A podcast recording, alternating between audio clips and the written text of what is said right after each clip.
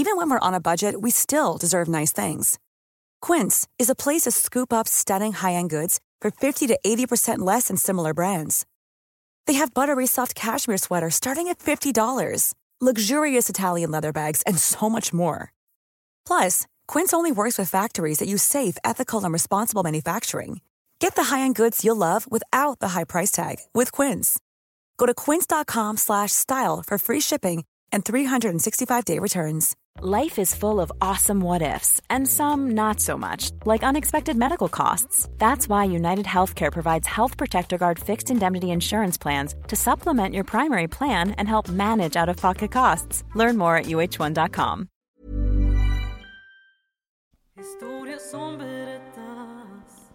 Ni lyssnar på Brottsofferpodden med Joakim Lindén Kastnebäck och Vanessa Delvalle.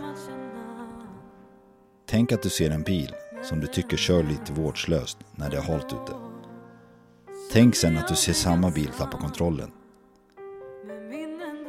Livet vändes helt upp och ner för Victoria när bilen körde rakt på henne och hon sen vaknade upp två månader senare efter legat i koma till följd av skadorna.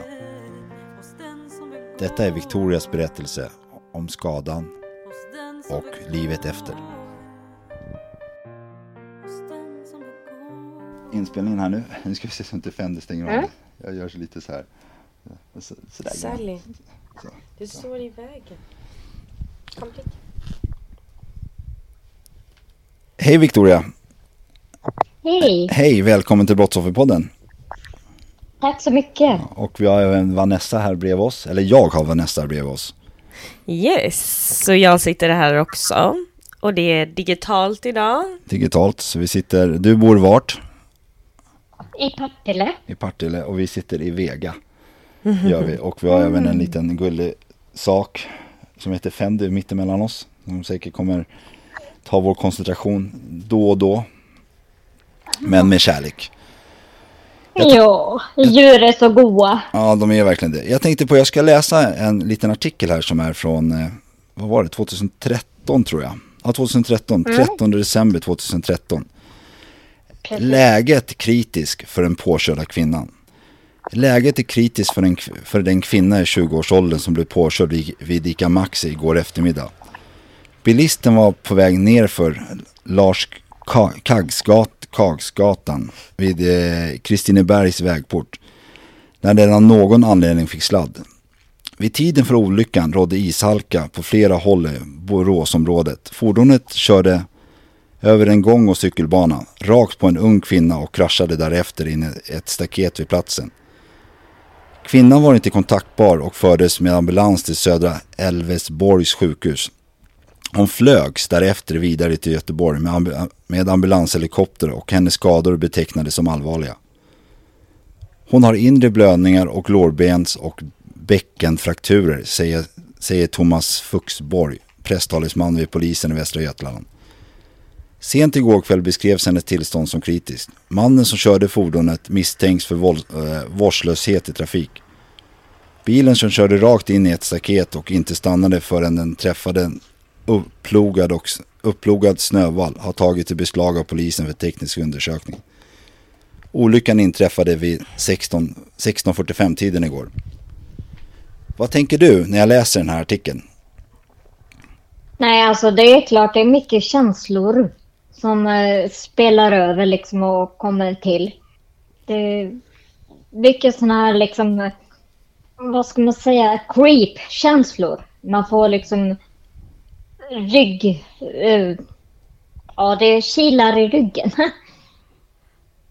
Det blir jättesvårt att liksom kunna ändå liksom förstå att det verkligen har hänt. Men man vet ju liksom om att det har hänt så ja. Ja, jag tänker att jag lyssnade på det här och bara tog med mig att det nästan är exakt tio år sedan. Ja men precis. Olyckan inträffade ju den 13 december 2013. Hur känns det? Det känns ju lite halvbra för att eh, läkarna har ju gett utlåtande om att man brukar ju kunna se förbättringar hos eh, människor som har traumatiska hjärnskador och andra liksom hjärnproblematik Mm. inom loppet av tio år. Och nu vet jag ju att snart har ju mina tio år gått så jaha, är det så här det kommer vara liksom? Så man blir väldigt så här dömande och tänkande liksom. För att eh, man har ju alltid velat liksom blivit som vanligt igen och kunna liksom återgå till sitt vanliga liv liksom. Om vi gör så här, om vi ba- backar bandet lite till de här tio åren.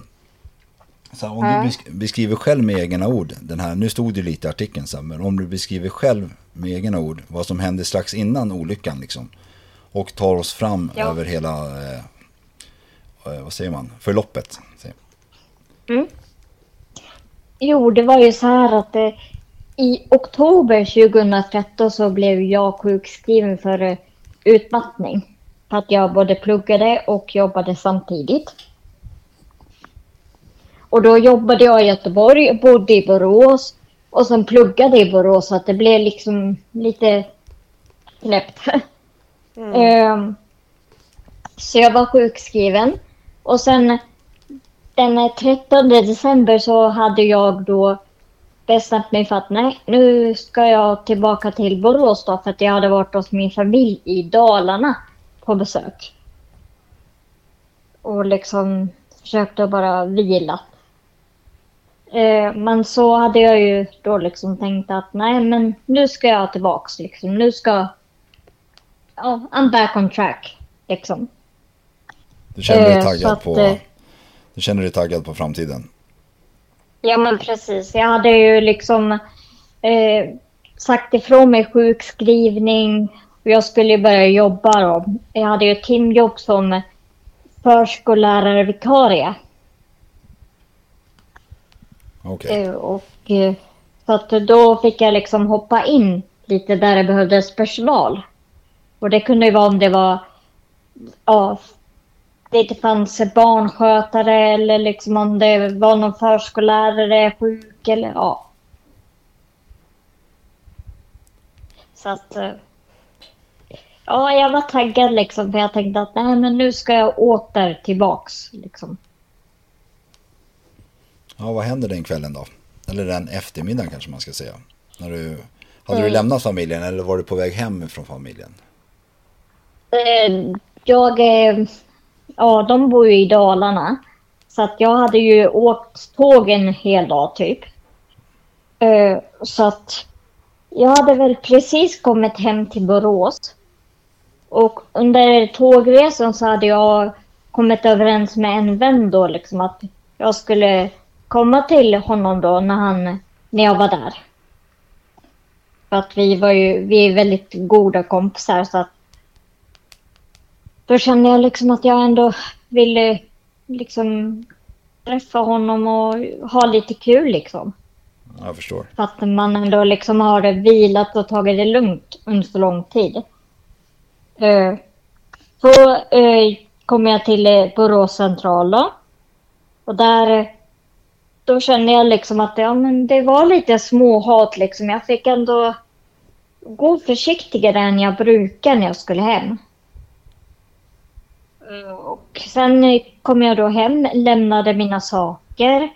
Och sen så liksom tänkte jag, ja men då, då går jag till min vän då. Mm. Och sen så började jag promenera dit. Och hade väl kommit en bra bit på väg då. Jag bodde i stadsdelen Göta i Borås. Och det ligger ju inte alls långt ifrån Kristineberg. Det är ju bara typ, vad kan det vara?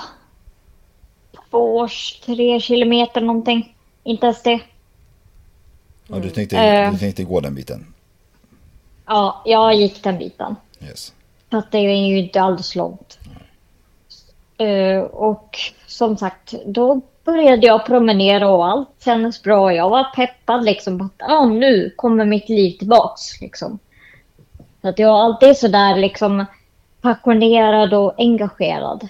Och väldigt ambitiös. Eh, sen var jag väl vid Ica Max, men då kände jag liksom att men gud, vägen är lite ostabil här. det här känns ju inte bra. Så då gick jag försiktigare mot Kristineberg där han bodde. Eh, och då får jag syn på, alltså då är jag nästan vid en viadukt kan man säga, eller ja, tågbro. Eh, och då får jag syn på en bil som kommer emot mig som har starka lampor. Men som inte är, liksom, är riktigt stabil. Och jag blir ju liksom rädd. Jag tänker liksom det är ju halt ute. Vad fasen. Liksom, kommer den bilen där körandes liksom i den farten och ostabiliteten? Så jag blev ju liksom irriterad. Men sen såg jag att den här bilen kom ju alltså, närmare och närmare mig. Och då blev jag bara så rädd. Så att jag liksom frös till is och hukade mig lite och sen bara pang. Hur lång tid var det innan eh, du först upptäckte den tills du kände det där? Eller det blev pang? Ja, det, det vet jag inte men det kanske, det kan ju inte ha rört sig om många minuter eller många sekunder. Ja, jag förstår. Vad hände därefter? Eh, Ja, det, det som hände var ju liksom att bilen då körde ju in i ett stängsel. Och då stannade ju bilen och föraren gick ut och kollade läget liksom. För att jag är ju en väldigt kort människa. Så att föraren trodde ju att, men det är ett barn. Eh, så att, eh, ja, och sen liksom så försökte han då liksom, ringde han SOS. Och så lyssnade han på vad han skulle göra. Vad han blev tillberättad av dem. Men det här är ingenting du minns sen- eller? Det här är vad du har åter, Nej. återberättat. Vad är, det- vad är det, om vi säger, efter att du hör det här panget, vad är det, vad är det nästa du minns? Det nästa jag minns det är ju alltså, vad kan det vara, typ februari, mars 2014. Ja, så det är typ Oj. två, tre månader. Ja, Så alltså vad... jag hamnade ju i långvarig koma. Okej. Åh jävlar. Mm. Och när du väl vaknar upp där i februari liksom, och eh, jag kanske börjar minnas lite. Så här, vad, eh, vad är dina tankar kring allt då? Grejen är ju att jag började väl... Jag blev väl liksom, om man säger väck, för jag blev försatt i medicinsk koma först då, för att jag fick ju allvarliga skador naturligtvis. Mm. Jag fick ju både fraktur på mitt högra lårben och sen höger sida av bäckenet. Mm. Och sen fick jag ju också en allvarlig förvärvad hjärnskada. Och då var det ju liksom inneblödningar och slitskador och skador på hjärnceller och hit och dit. Förstår jag dig Så rätt om de försatte dig i en koma till följd av eh, hjärnskadorna? Ja, precis. För att de ville att jag skulle... Ja, de ville inte att jag, men de, så de ville liksom att min hjärna skulle få vila och inte liksom Mm. ha så mycket intryck. Att Exakt. den behövde liksom tid att reparera sig. Mm. Men hade du typ några minnen? För det här, här det du har berättat lite här. Ditt liv kändes som att det hade kickstartat lite. Du kände dig så här taggad. Nu ska jag tillbaka skolan. Allting. Sen helt plötsligt säger det bara pang. Och sen vaknar du upp på ett sjukhus. Och då är det helt plötsligt februari. februari. Det måste ha varit väldigt snurrigt. Alltså det, jag minns inte exakt alltihop liksom. Jag minns bara liksom där från februari, mars då jag liksom mådde jättedåligt av att vara där på sjukhuset och jag ville liksom inte göra sjukgymnastik. Jag ville inte göra arbetsterapi och jag ville alltså ingenting. Jag ville bara vara i rummet liksom, ligga i sängen. Vad tror du det beror på? Alltså grejen är ju det att jag hade ju en psykisk ohälsa då liksom där precis inne. Jag hade ju varit sjukskriven. Mm. Så jag tror ju att det lite har ju tack vare det att göra också. Men sen så tror jag ju liksom att livet tog en sån stor vändning så att det blev för mycket liksom att ta in för mig. Mm. Och sen så tror väl jag liksom att min hjärna hade väl liksom inte hittat alla vägar liksom och nya för att liksom kunna återhämta sig. Men förklara dem på sjukhuset vad, det, vad du har råkat ut för. Anledningen varför du är där och har försatt sig i medicinsk koma. Ja, alltså både min mor och eh, sjukvården var ju väldigt klara med att berätta för mig vad som hade hänt. Vad fick du för tankar kring det? För det mindes du då den här bilen som kom åkande som du fick en känsla över att den körde på ett vad ska man säga, okontrollerbart sätt eller ett sätt som kanske man inte borde köra under det, under, vad ska man säga, under det väder, ja, min svenska ibland, under det väderförhållandet, så säger man. Mindes du, min, mindes Nej, du de här tankarna du hade precis innan du blev påkörd? Alltså det enda jag minns var liksom att jag, jag var förbannad liksom på att bilen inte kunde anpassa hastigheten och liksom köra efter väglaget. Det är det enda jag minns liksom.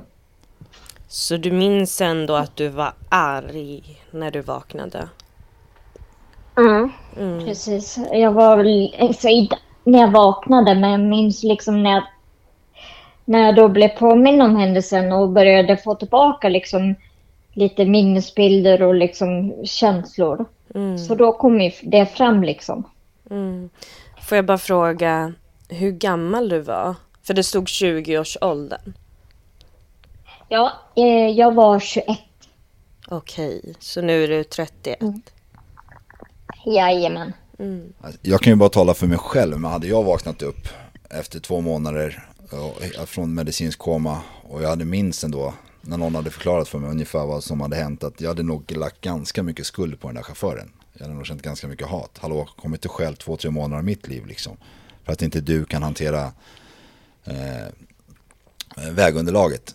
Så, men det var, så hade nog jag tänkt. Jag vet inte om du tänker så, men Ja, du sa ju exakt så som jag kände. ja, Jag var ju så jäkla arg. Jag var ju liksom jävla biljävel och jag var liksom mm, riktigt arg och frustrerad och liksom kallade människan idiot och hit och dit. Men det värsta var ju att eh, eftersom att jag inte ville ha liksom varken sjukgymnastik eller liksom ville delta i någon rehabilitering alls för att jag mådde så dåligt så var det ju så att min mamma hon kom ju upp dagen efter olyckan och liksom var vid min sida och var där liksom jättelång tid. Eh, och så... Ja, hon bodde ju i min lägenhet då medan jag låg på sjukhus.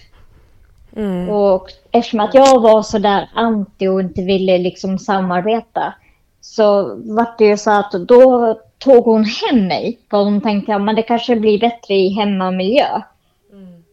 Och då fick ju liksom sjukvården då se till att jag fick eh, ta mig runt med en rullstol och sen Ja, så fick mamma stötta mig i allt. Alltså hon fick ju lyfta mig, hon fick borsta mina tänder, hon fick borsta mitt hår, hon fick mata mig, hon fick laga mat och hon fick göra allt och klä på mig till och med.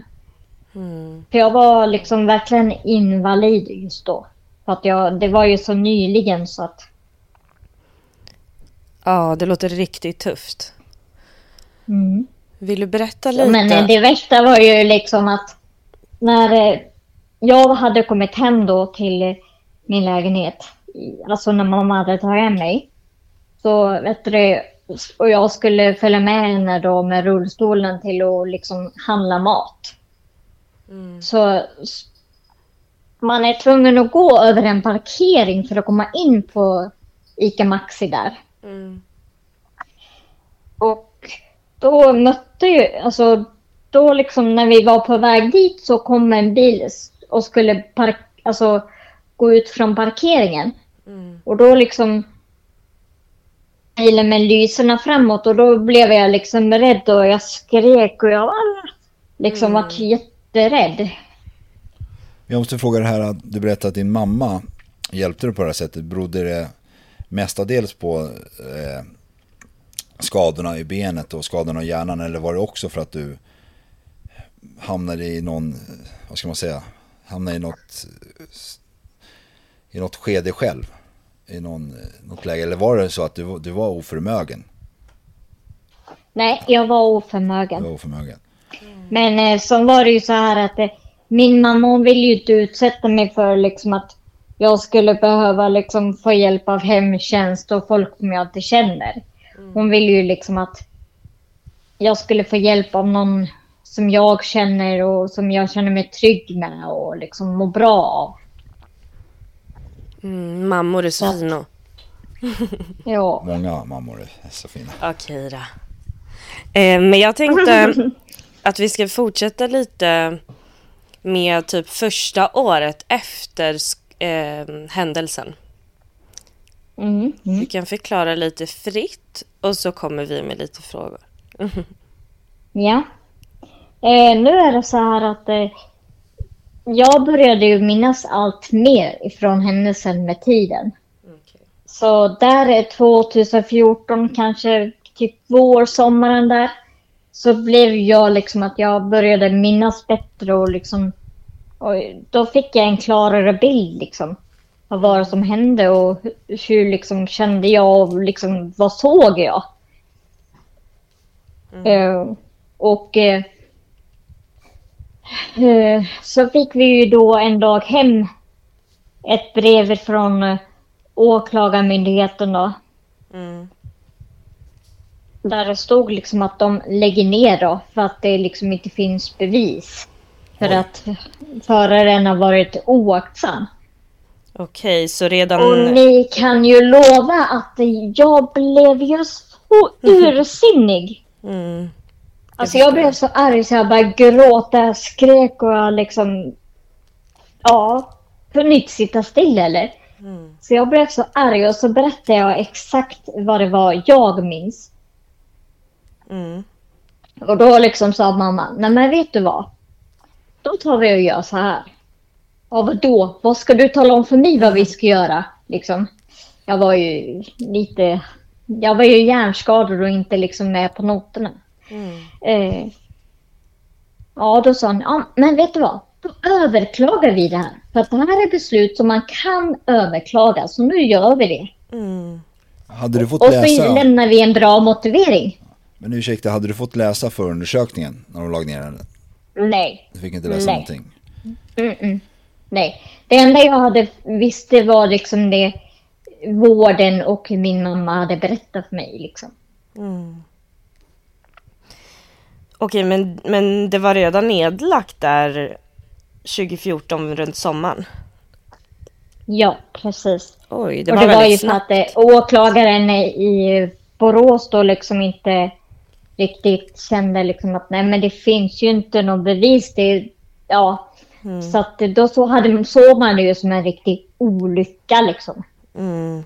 För att det fanns ju inte någon bevis om att föraren hade liksom kört med oaktsamhet eller liksom kört för fort eller så. Mm. Men eh, gjorde ni då en åklag... Nej, förlåt, överklagan? Ja, ja, gud ja. Jag, alltså, jag var ju verkligen liksom strikt att nej, det här ska överklagas. Så då skrev jag liksom det, det jag minns och vilka minnesbilder jag hade fått bak. Så då öppnade ju åklagaren ärendet igen. Mm. Och Fick, fick du även åka in på polisförhör och sånt? Eller räckte det med att du skrev in ett brev till åklagaren? Nej, alltså grejen var ju att jag fick ju telefonförhör. För att eh, det var ju inte polisen i Borås som förhörde mig utan det var ju trafikpolisen i Göteborg om jag minns rätt. Mhm. Som hade hand om mitt ärende. Så att det finns ingen eh, liksom, trafikrotel då liksom, som har hand om sånt där i Mm. Borås. Så då går det ju till Göteborg som är större. Så att, Men det var det du gjorde igen då när du överklagade? ja. Då fick jag ju komma in i eller fick jag ju vara med i telefonförhör och berätta det jag liksom minns och så. Mm. Men Och då la de ju ner det igen. Även fast jag hade liksom då förklarat liksom vad jag minns och allt det där. mm. Men då liksom hade jag börjat liksom blivit mer med. Och liksom mer vad ska man säga, engagerad. Så Mm. då liksom... Nej, då hade ju jag liksom läst på mig lite liksom om trafikolyckan och alla liksom papper som fanns och så. Mm. Eh, Och då var jag bara så arg så jag överklagade ännu en gång. Och liksom, då gick jag ju på liksom olika lagar och aspekter och liksom lagrum. Mm.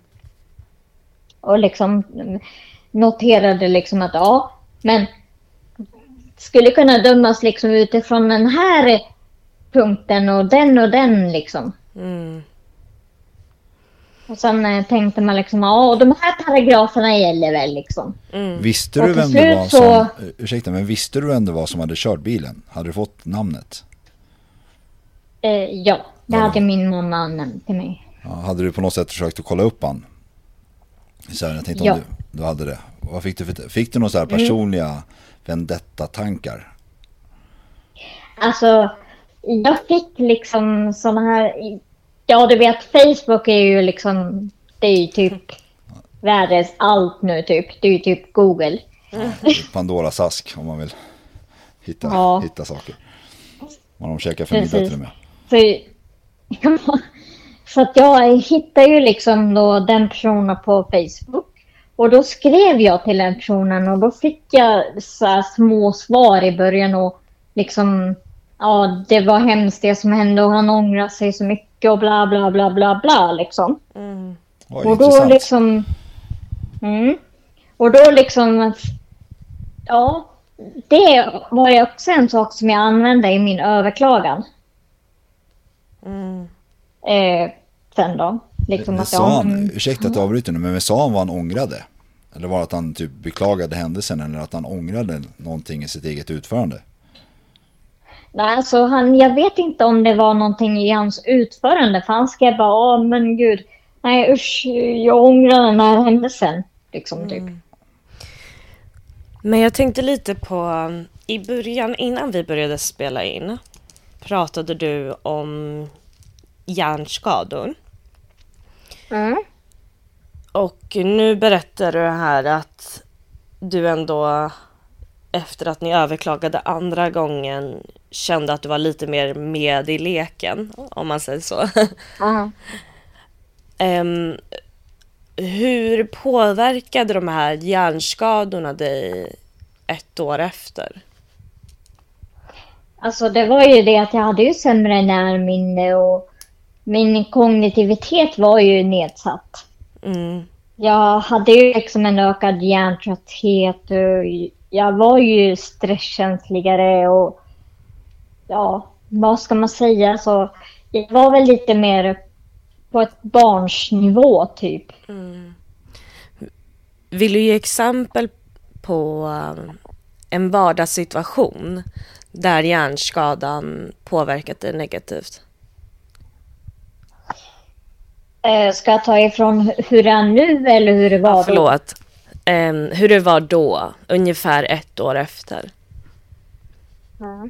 Nej men det var ju klart, jag hade ju liksom fått eh, mer eh, men då liksom på så sätt att jag mådde ju dåligt psykiskt och fick ju liksom äta mycket SSRI-preparat och ja. Mm. Vad, Och jag vad hade ju sömnproblem. SS? Ja. Um, det är antidepressiva. Ah, okej, okej. ja. Det är serotoninhöjande mediciner. För Serotonin är ju ett ämne som man har i hjärnan då, som, Mm. ja. Men vill du, jag tänker lite, vad var orsaken bakom att du till exempel tog SSRI-medicin? Ja, men det var ju dels då för att liksom jag liksom... Ja, det var ju den... Oh, vad ska man säga? Livskvalitet jag kände och liksom min situation. Och sen så var det ju säkerligen också men efter att jag tidigare varit sjukskriven för ja, utmattningsdepression. Då. Så lite av liksom sambandet. Ja, så det är lite av kaka på kaka liksom. Mm. Du berättade också lite om eh, rehab. Mm. jag vet inte om det var framförallt hjärngympa eller kroppsgympa. Men vill du berätta lite kring den perioden? Där du fick köra lite ja. rehab och vad det förväntades att du skulle göra. Mm. Grejen var ju det att eh, jag blev ju liksom inlagd på rehabiliteringsmedicinsk avdelning. Och då, det var ju där som jag kom då efter att jag hade varit i Göteborg. Mm. Och då var det ju liksom så att man skulle försöka få mig att hitta liksom nya vägar och kunna liksom bli mer mig själv och kunna liksom få en godtycklig vardag liksom. Hey, I'm Ryan Reynolds. Recently, I asked Mint Mobile's legal team if big wireless companies are allowed to raise prices due to inflation. They said yes. And then when I asked if raising prices technically violates those onerous two-year contracts, they said, "What the f*** are you talking about? You insane Hollywood ass." So to recap, we're cutting the price of Mint Unlimited from $30 a month to just $15 a month. Give it a try at mintmobile.com slash switch. $45 up front for three months plus taxes and fees. Promoting for new customers for limited time. Unlimited more than 40 gigabytes per month. Slows. Full terms at mintmobile.com. Hey, it's Ryan Reynolds, and I'm here with Keith, co-star of my upcoming film, If, only in theaters May 17th. Do you want to tell people the big news? All right, I'll do it. Sign up now and you'll get unlimited for $15 a month in six months of Paramount Plus Essential Plan on us. Mintmobile.com slash switch. Upfront payment of $45 equivalent to $15 per month. Unlimited over 40 gigabytes per month. Face lower speeds. Videos at 480p. Active Mint customers by 531.24 get six months of Paramount Plus Essential Plan. Auto renews after six months. Offer ends May 31st, 2024. Separate Paramount Plus registration required. Terms and conditions apply if rated PG.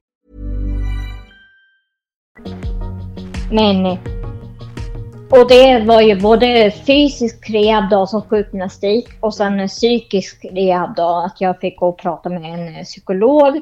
Och så var det ju liksom där att man ville ju träna min kognitivitet så jag hade ju arbetsterapi också. Okej. Vill du ge exempel på uh, någonting som du fick göra på arbetsterapin och mm. sjukgymnastiken? Då, ja, alltså sjukgymnastiken då fick jag ju liksom program där jag skulle liksom göra vissa saker. Kanske mm. till exempel att jag skulle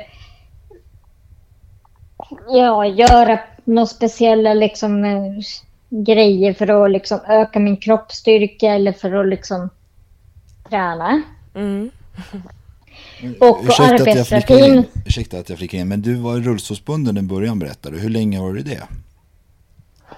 Eh, ja, vad kan det ha varit typ? Eh, ja, jag lämnade väl in den på våren 2015 tror jag. Ja, det var alltså långt över ett år. Mm. Men det var nog också bara för att jag var så liksom hemtam och hemmakär med den där rullstolen liksom. Behöver inte jag hålla på och gå och klänga och mm. engagera mig liksom. Jag fattar, det så det var väl lite lathet. Jag fattar. Ja. nu får du fortsätta där, där, där Vanessa tog vid. ja, nej men arbetsterapin då. Mm. Det var ju liksom där att då kunde man ju få göra typ man kunde få sy, man kunde få virka eller man kunde få liksom väva eller man kunde få rita, man kunde få måla, man kunde få plantera. Så det var alla möjliga saker liksom. Det låter ändå lite mysigt. Kan inte ja. ha varit det då, men att de gör sitt bästa i alla fall.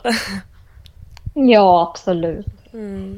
Nej, men de, alltså, vården har haft ett enormt tålamod med mig för att jag har inte varit någon enkel patient. För jag skulle inte göra som de ville. Ja, för jag tänkte lite på det. Hur långt, för du berättade att i början var du inte medgörlig. Så här, du satte lite på tvären. Här, när började, mm. Hur länge höll, hade du det beteendet och när började du typ, ja, kanske börja acceptera att jag måste faktiskt göra det här. Det som de tycker förväntas eller förhoppas, för, förhoppningen från deras sida att du ska följa. Ja, alltså grejen var ju det att jag slutade ju med mitt eh, antibeteende så fort jag fick komma hem. Så att då var jag ju fortfarande inskriven på avdelningen men att jag hade så här ständiga hemmapermissioner. Okay. Så att jag fick sova hemma och liksom så. Mm. Så att då var jag liksom på sjukhuset från morgonen till eftermiddagen och så, ja.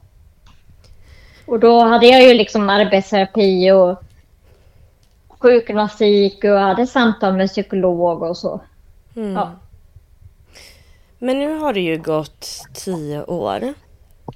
Mm. Vad skulle du säga, hur har den här händelsen som hände när du var 21 påverkat de här tio åren? Både liksom om det finns något positivt med det här hela eller om du har lärt dig någonting. Um, eller om det har påverkat dig supernegativt. Det funkar ju också.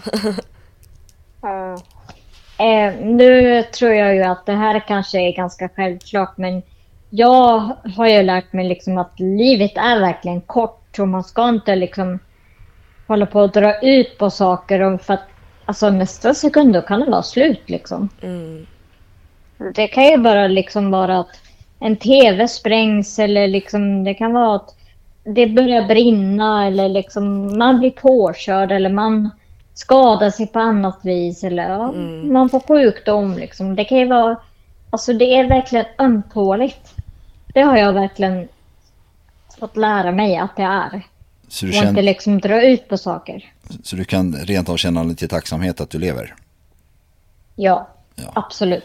Men jag är lite nyfiken på att hoppa tillbaka i det här när den här maniska personen känner jag ska fan få dit han. Här, han ska inte komma undan. För det låter lite på det. Du överklagar på överklagar och du blir mer och mer klar i huvudet. Och börjar ta lite mer info. Stämmer det? Jajamän. Så här, hur, hur många gånger överklagade du? Uh, vad kan det ha varit? Totalt sett så tror jag att jag överklagade två gånger alltså för att få en rättegång i tingsrätten. Men var det själv eller hade du hjälp av en advokat? Nej, det var själv. Det var själv. Och, men till slut fick du igenom det va? Jajamän. Vilken Till vinkel? slut så orkar de inte hålla på och neka mig. Ja.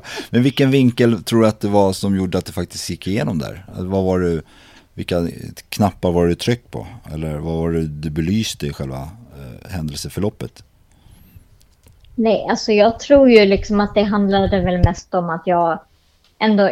Jag var mån om att hela tiden liksom säga att nej, men jag har bättre minne av händelsen och liksom... Ja, jag vet mer liksom. Jag liksom är inte helt borta, som ni tror. Typ. Eh, så att eh, till slut så, så kände de liksom, ja men hon har ju ändå liksom, när hon väl har överklagat och så, hon har ju skrivit i princip samma saker så att det måste ju vara så liksom att hon ändå har minne och så av det. Yes. Och du, först, först var det i, vad var det i, när var det fick första att det aldrig lagts ner? Vilket dag- månad var det? Vi nämnde ju det. Det var i, Eh, jag tror det var 2014 om jag i minns mitten, va? helt rätt så. Ja, och när Precis. var det de bestämde sig för att det faktiskt skulle gå till rättegång? det var... Undrar om det kan ha varit 2017 kanske? Jag har inte jättebra koll på det där. Alltså, jag är lite borta i sinnet. Jag har ju kollat, Men eh, det... jag har kollat på papperna så jag skulle kunna, men det är inte, det är inte så supernoga. Men, Nej. men vad, får du, vad får du för känsla när du, eh, eh, när du faktiskt får, när du får hem ett brev eller att det ringer någon och berättar att nu ska vi ta det här till rättegång? Alltså du, du ska bara veta liksom att jag var ju så stolt och jag var ju så glad och jag kände mig så stark. Och jag kände liksom att äntligen lyssnar någon på lilla mig. Liksom. För att det Ja, här är liksom, det, alltså det kändes hopplöst.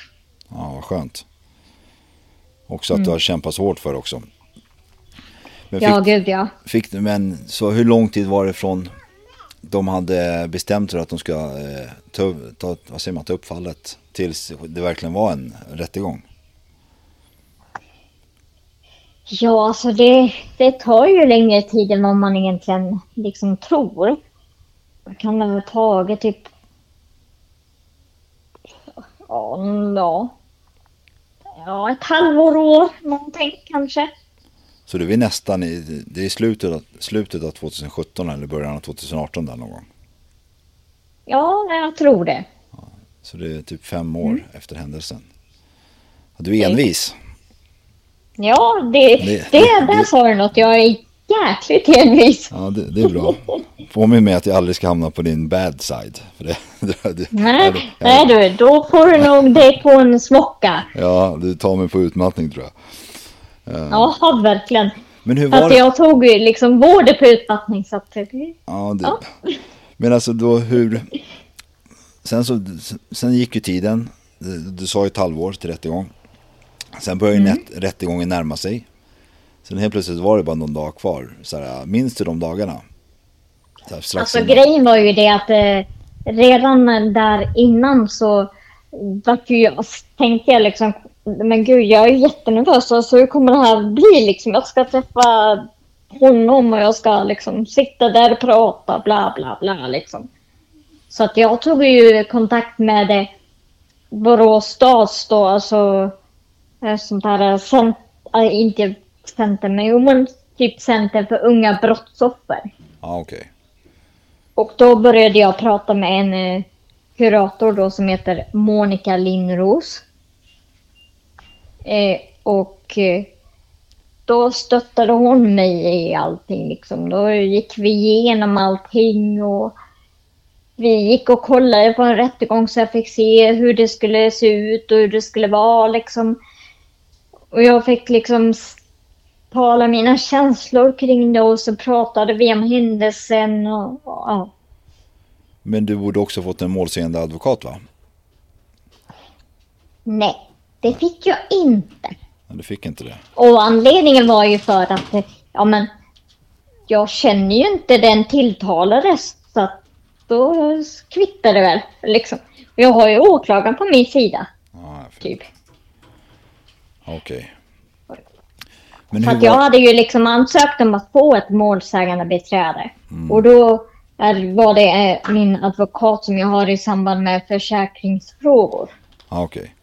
Och det är en- ett annat vi får prata om lite om sen, om försäkringar. Men vi, vi spinner vidare kring rättegången här. Men då, Mm. då började ju rättegångsdagen. Och eh, hur var det själva när, ja, jag vet hur det är, tyvärr. Ska jag, säga. jag har ju själv suttit där på bägge sidor. Så man sitter utanför, man hör någon röst pratar. Så här, nu tar vi upp det här fallet, de säger någon paragrafer, bla bla bla. Och, och man ska gå in. Så här, hur var den känslan när vi gick in i rättegången? Alltså jag, jag var ju jättenervös och liksom kände bara nej! ah!" Liksom jag, nej, nej det var läskigt Såg du han, eh, jag. Och så, såg du han utanför? nej, alltså det? jag såg inte det. Jag vet inte om de kanske gjorde så att han fick vara i ett annat rum eller något. Men nej, jag fick inte se honom då. Så att eh, när jag då kom in i rättssalen och, och hade suttit mig ner på min plats bredvid åklagaren så då kom ju han in då med sin advokat. Hur var det att se han? För du hade ändå skrivit till honom på Facebook så hade du ändå sett någon slags profilbild.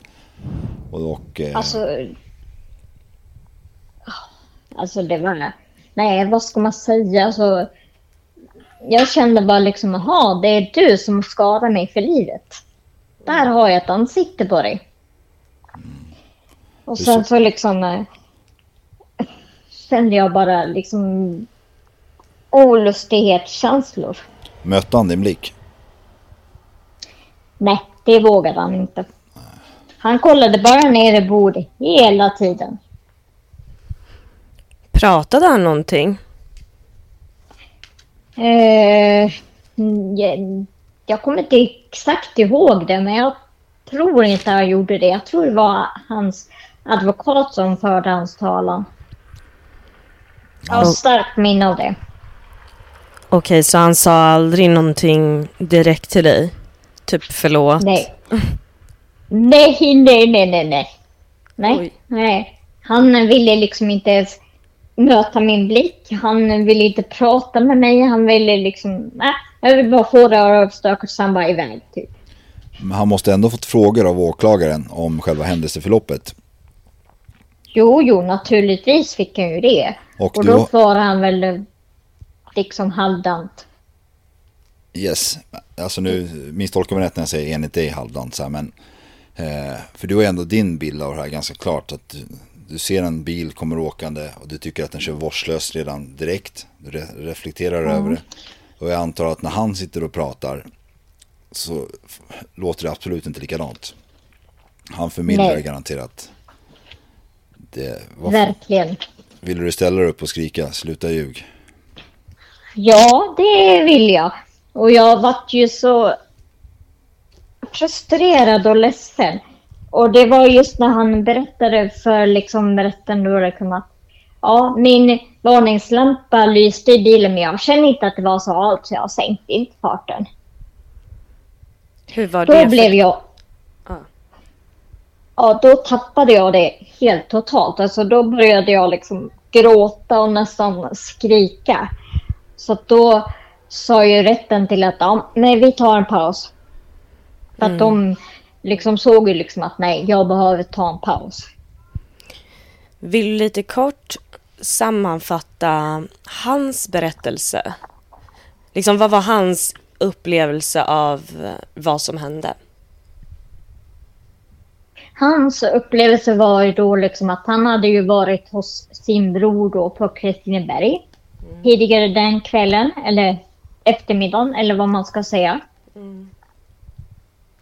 Ehm, och sen skulle han då köra till sitt jobb då som yrkeschaufför. Han är lastbilschaufför. Känns lite ironiskt. Förlåt Mm, att jag skrattar. Men i alla fall så... Ja, han berättade att ja, men han skulle åka hem då, liksom, att han skulle jobba. Liksom, han skulle liksom hem och hämta grejer och fixa och ha sig. Mm.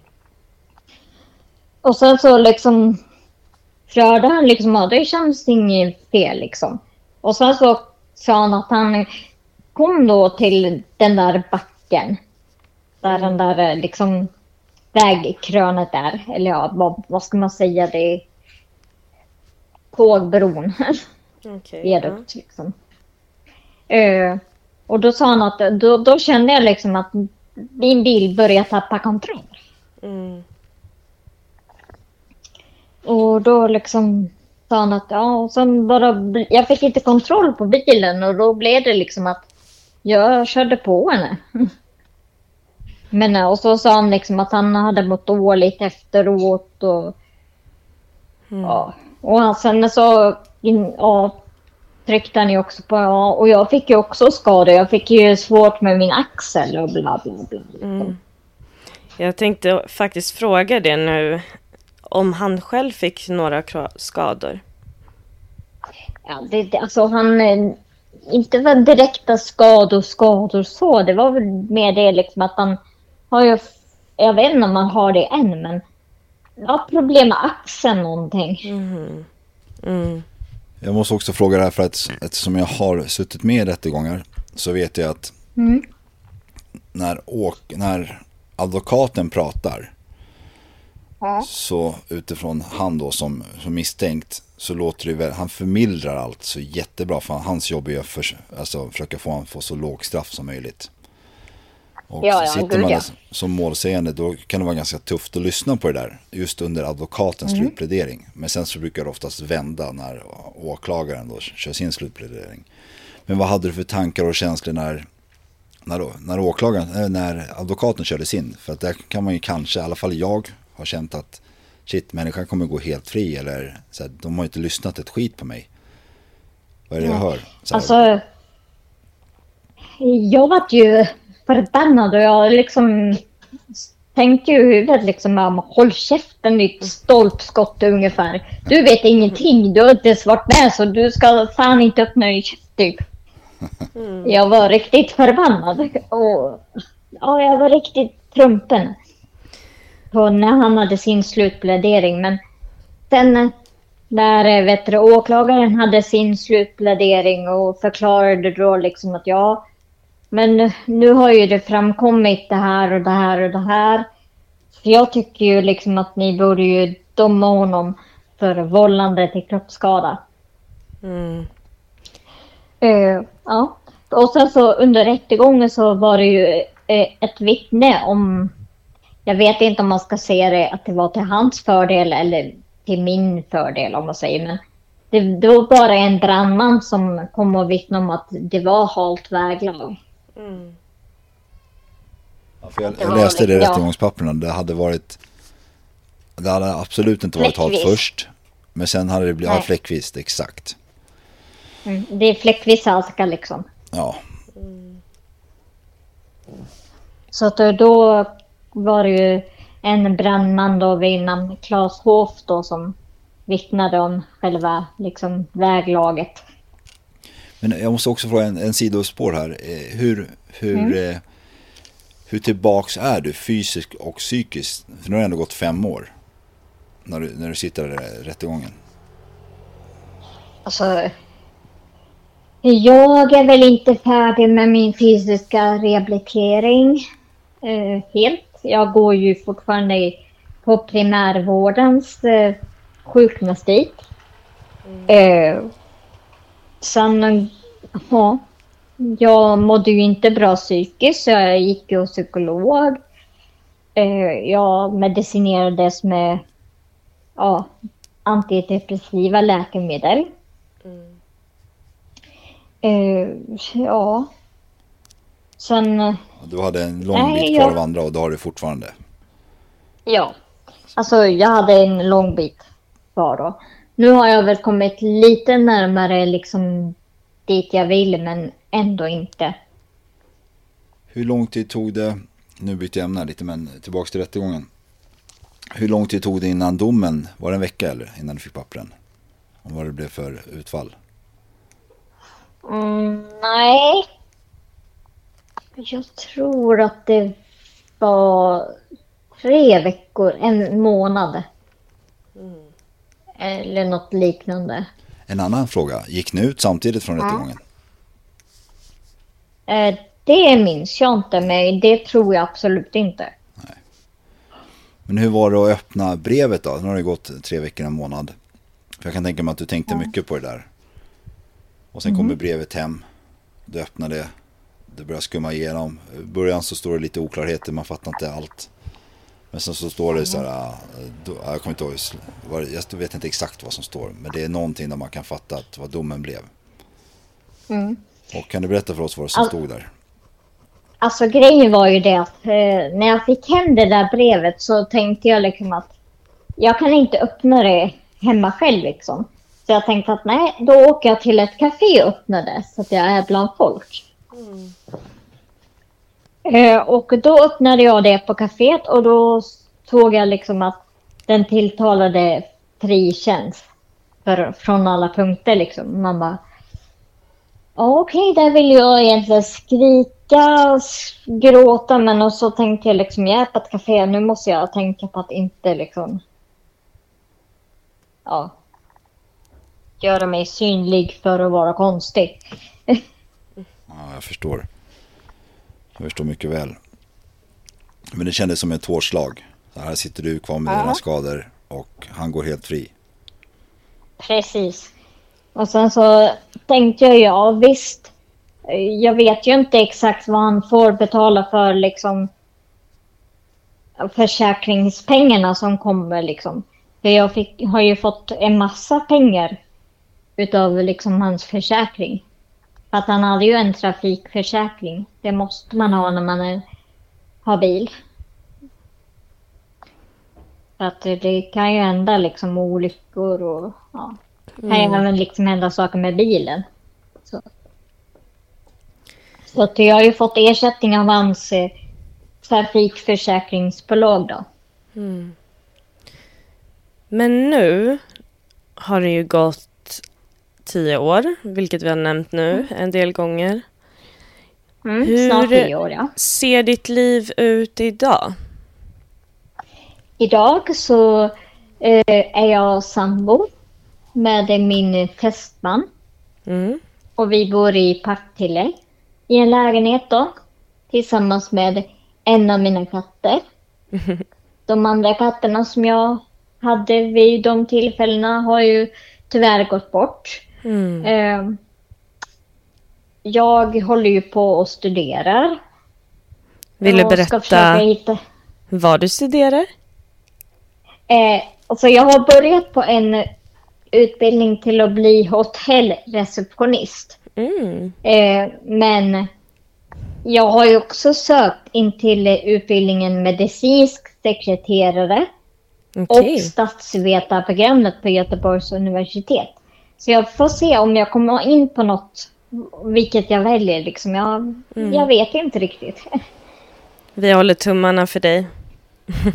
Ja, tack Ja. snälla. Jag må, Att jag känner liksom att utifrån hur min... Alltså hur mitt liv är nu så måste jag liksom ändra yrke för jag klarar inte av att arbeta som det jag är utbildad till. Mm. Men kopplat till det här lite, hur går studierna med dina kognitiva svårigheter?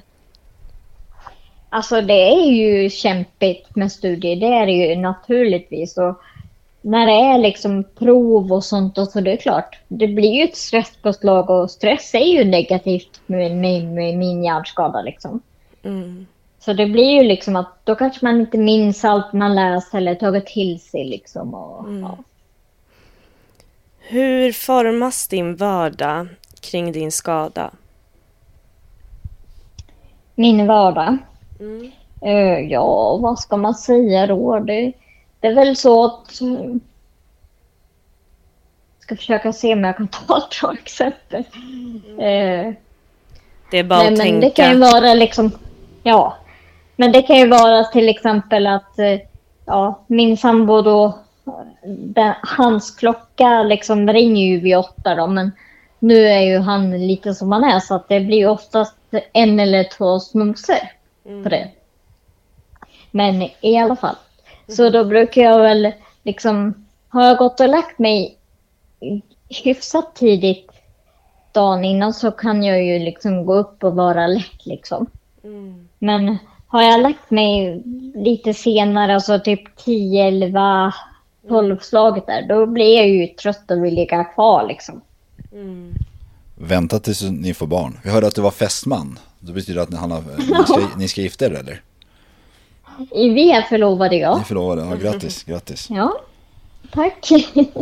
Men jag, jag måste också flika in, så här, bara fråga, du nämnde fått mycket pengar, försäk, försäkringspengar. Så här, du börjar säga inga siffror för det är helt ointressant. Så här, men tycker du på något nej, sätt nej, nej, nej. Tycker du på något sätt att det är Man kan aldrig få för mycket pengar har jag hört Men tycker du på något sätt att den summan du fått eller får så här, Faktiskt har Det har varit okej? Har det varit skäl, skäl, vad säger man, skäligt? Skäl. Har det speglat eh, de skadorna eller din upplevelse? Nej, alltså pengar kan ju inte gott göra för det här. Nej. Inte under några omständigheter. Mm. Det är ju liksom en förlorad tid i livet liksom. Mm. Jag kan Nej, verkligen- det kan inte ersätta. Nej, jag kan relatera. Jag har faktiskt själv en skada som gjorde att jag inte kunde gå på ett år. Åh. Ehm, och jag fick pengar också. För det var sjukhuset som gjorde fel. Men eh, det är en livslång skada som jag kommer leva med. Vilket förmodligen du också kommer leva med. Mm. Så att de här Mm, känns himla... Ibland känns det lite som en så här... Det, det går inte så efterlikna som ett plåster på såren liksom. Nej, säger så. precis. Alltså det är som att ja, men, man försöker liksom göra det som att ja, men, här får du ett plåster på såret. Mm, Ja, lilla vän, du kommer, det Exakt. kommer gå bra. ja. Men du är väldigt stark.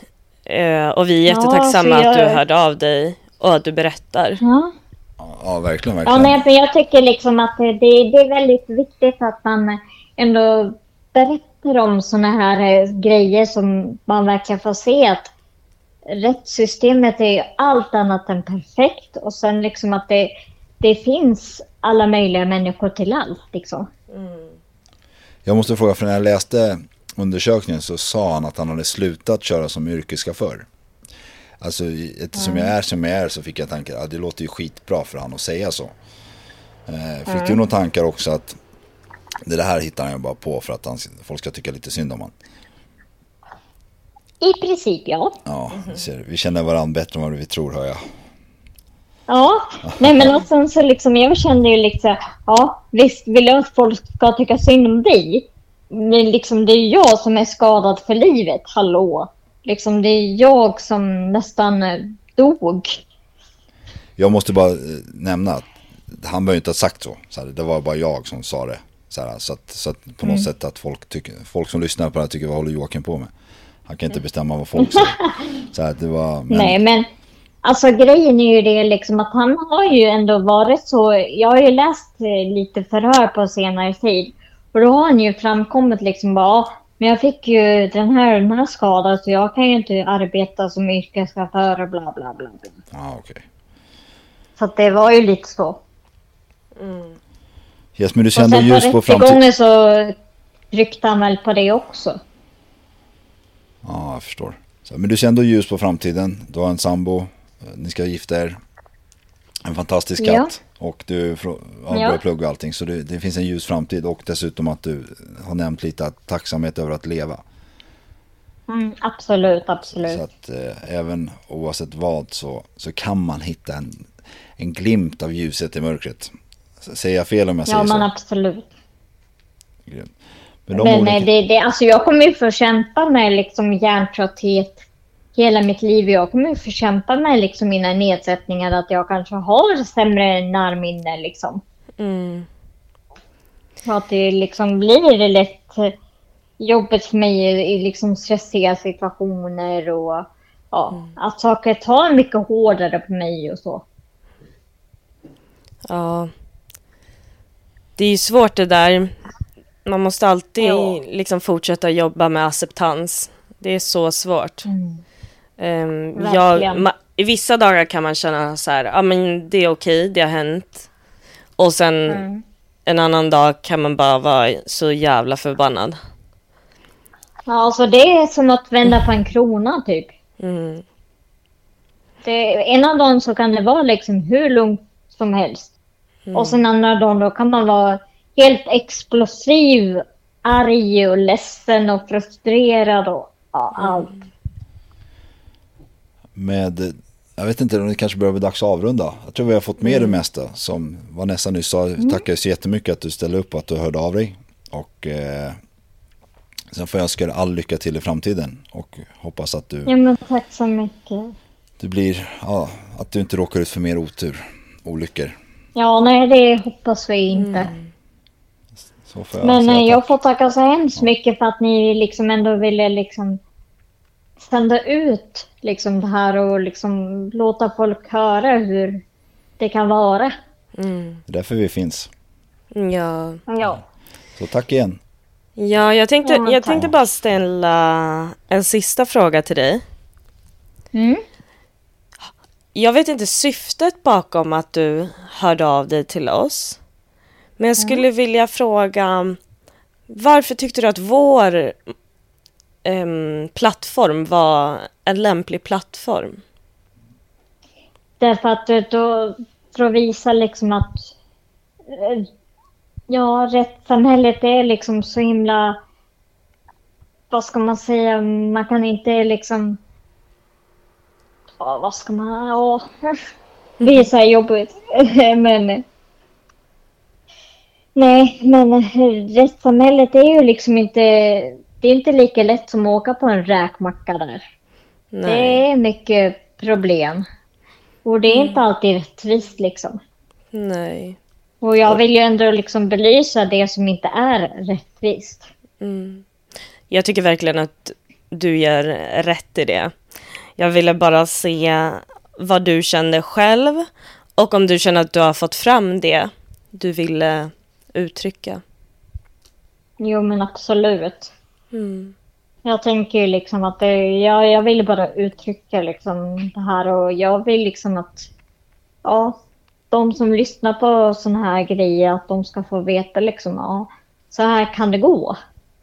Och liksom att folk blir medvetna om att saker kan hända så snabbt. Alltså på mindre än en sekund. Ja, men tusen tack. Finns det någonting Ja. du vill tillägga? Nej, alltså det är väl bara liksom att man... Jag tycker man ska vara noga med och, liksom hur man är i trafiken på vinter, höst och så. Att man då liksom att man byter däck i tid och, och att man liksom inte kör en bil som kanske måste repareras eller liksom har problem med någonting eller så.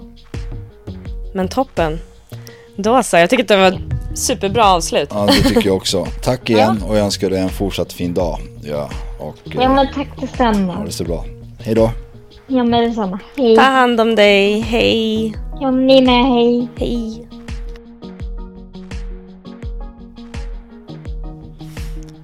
Jag vill återigen tacka er för att ni lyssnar på denna podden och att ni sprider podden vidare.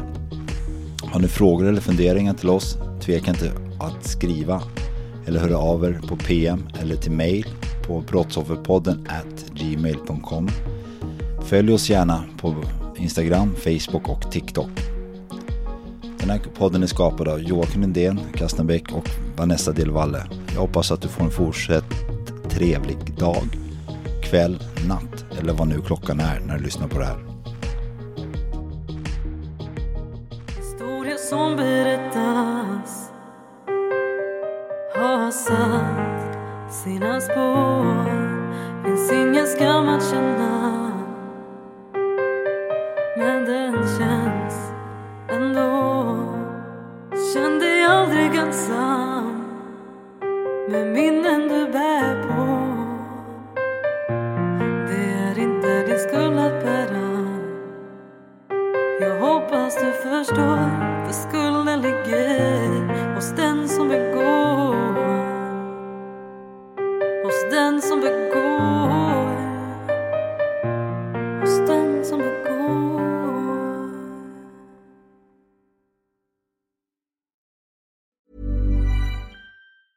Planning for your next trip? Elevate your travel style with Quince. Quince has all the jet setting essentials you'll want for your next getaway, like European linen, premium luggage options, buttery soft Italian leather bags, and so much more. And is all priced at 50 to 80% less than similar brands. Plus, Quince only works with factories that use safe and ethical manufacturing practices. Pack your bags with high-quality essentials you'll be wearing for vacations to come with Quince. Go to quince.com slash pack for free shipping and 365-day returns. Planning for your next trip? Elevate your travel style with Quince. Quince has all the jet-setting essentials you'll want for your next getaway, like European linen, premium luggage options, buttery soft Italian leather bags, and so much more. And is all priced at 50 to 80% less than similar brands. Plus, Quince only works with factories that use safe and ethical manufacturing practices. Pack your bags with high-quality essentials you'll be wearing for vacations to come with Quince. Go to quince.com slash pack for free shipping and 365-day returns.